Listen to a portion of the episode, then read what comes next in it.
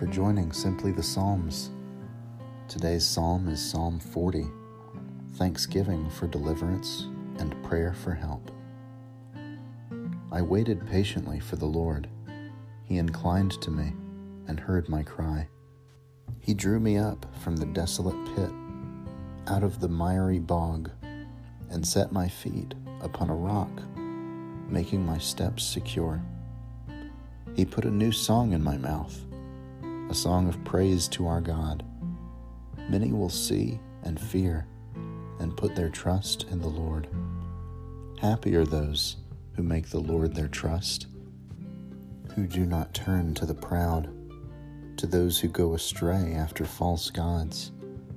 You have multiplied, O Lord my God, your wondrous deeds and your thoughts toward us. None can compare with you. Were I to proclaim and tell of them, they would be more than can be counted. Sacrifice and offering you do not desire, but you have given me an open ear. Burnt offering and sin offering thou hast not required. Then I said, Here I am. In the scroll of the book it is written of me I delight to do your will, O my God. Your law is within my heart. I have told the glad news of deliverance in the great congregation. See, I have not restrained my lips, as you know, O Lord. I have not hidden your saving help within my heart. I have spoken of your faithfulness and of your salvation. I have not concealed your steadfast love and your faithfulness from the great congregation.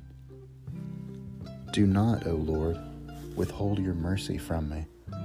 Let your steadfast love and your faithfulness keep me safe forever.